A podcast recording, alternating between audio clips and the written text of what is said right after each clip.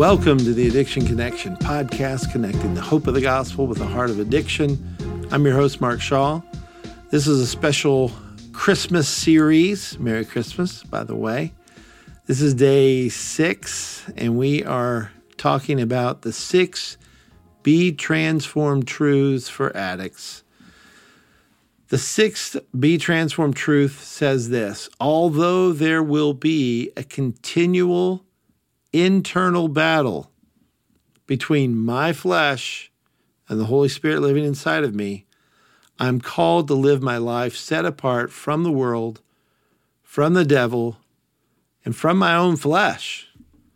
Now, think about that for a minute. There will be a continual internal battle.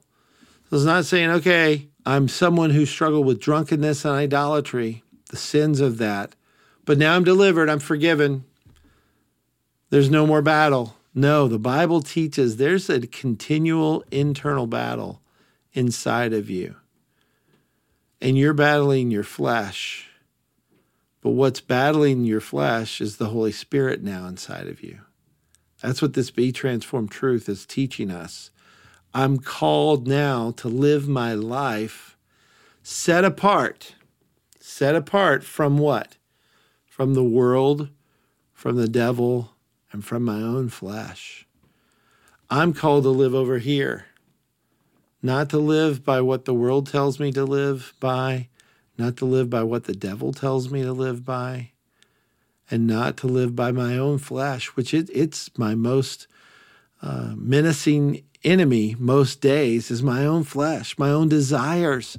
And so God is saying, there's a battle. But the Holy Spirit is going to help you to battle these three enemies the world, the devil, and your flesh. And some of us think the devil's the number one enemy, or maybe the world, but it's really my flesh. Jeremiah 17 9. The heart is deceitful above all else. Who can know it? In other words, what is deceitful? What tricks me more than anything else? The devil? No. Bible doesn't say that there. It doesn't say the flesh, or the, the world, excuse me. It does say the flesh. That's what the Bible teaches us in Jeremiah 17 9 and other places. Think about James 1:14, right? I mean that that's another critical place where the Bible teaches freeing truth. James 1 verses 14 and 15. Here it is. But each person is tempted when he is lured and enticed by his own desire. What about the devil? What about the world? Well, sure, they're, they're used in part of the temptation, right? But it's my own desire. Then desire, when it is conceived, it gives birth to sin. And sin, when it's fully grown, brings forth death. Nothing in there about a disease of addiction or any of that. It's my own sinful heart, it's my own desires. And so this be transformed truth tells me that. Psalm 4, 1 through 3 says this Answer me when I call, O God, of my righteousness. You have given me relief when I was in distress. Be gracious to me and hear my prayer. O men, how long shall my honor be turned into shame? How long will you love vain words and seek after lies? Selah. But know that the Lord has set apart the godly for himself. The Lord hears when I call to him. So I'm called, God's calling me. He's he, he I'm a sheep who hears the shepherd's voice and he speaks and I listen and I obey. I know when my shepherd is talking to me because he's I'm one of his sheep the sheep of his pasture. And so when I can call to him, he hears my call. He's a good shepherd, he's a perfect shepherd. And so God is calling us to live, to be sanctified, to recognize this internal battle will go on. That's why I don't tempt myself by going to bars and places and people, people, places, and things is what they talk about. And that's actually a good thing.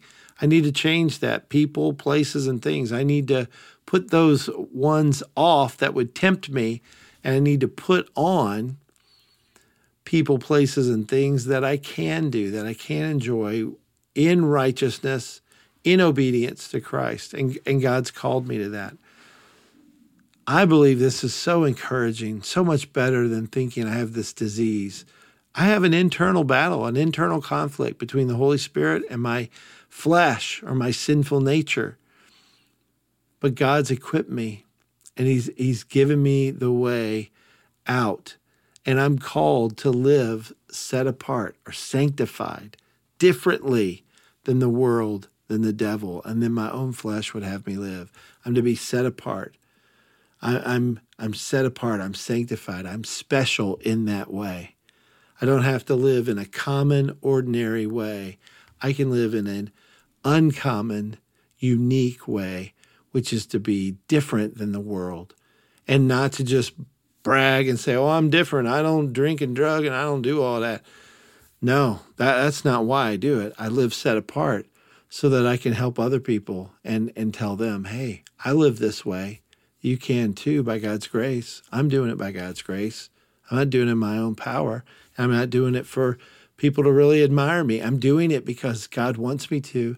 He blesses it in so many ways. He gives his fruit, the fruit of the Spirit, and he blesses it. And he wants me to live in a way different than the rest of the world so that I can have peace and experience those love, joy, peace, patience, kindness, goodness, faithfulness, gentleness, self control, those fruit of the Spirit, but that I can impart that and share that with other people. And you can too by God's grace. Merry Christmas. Take care.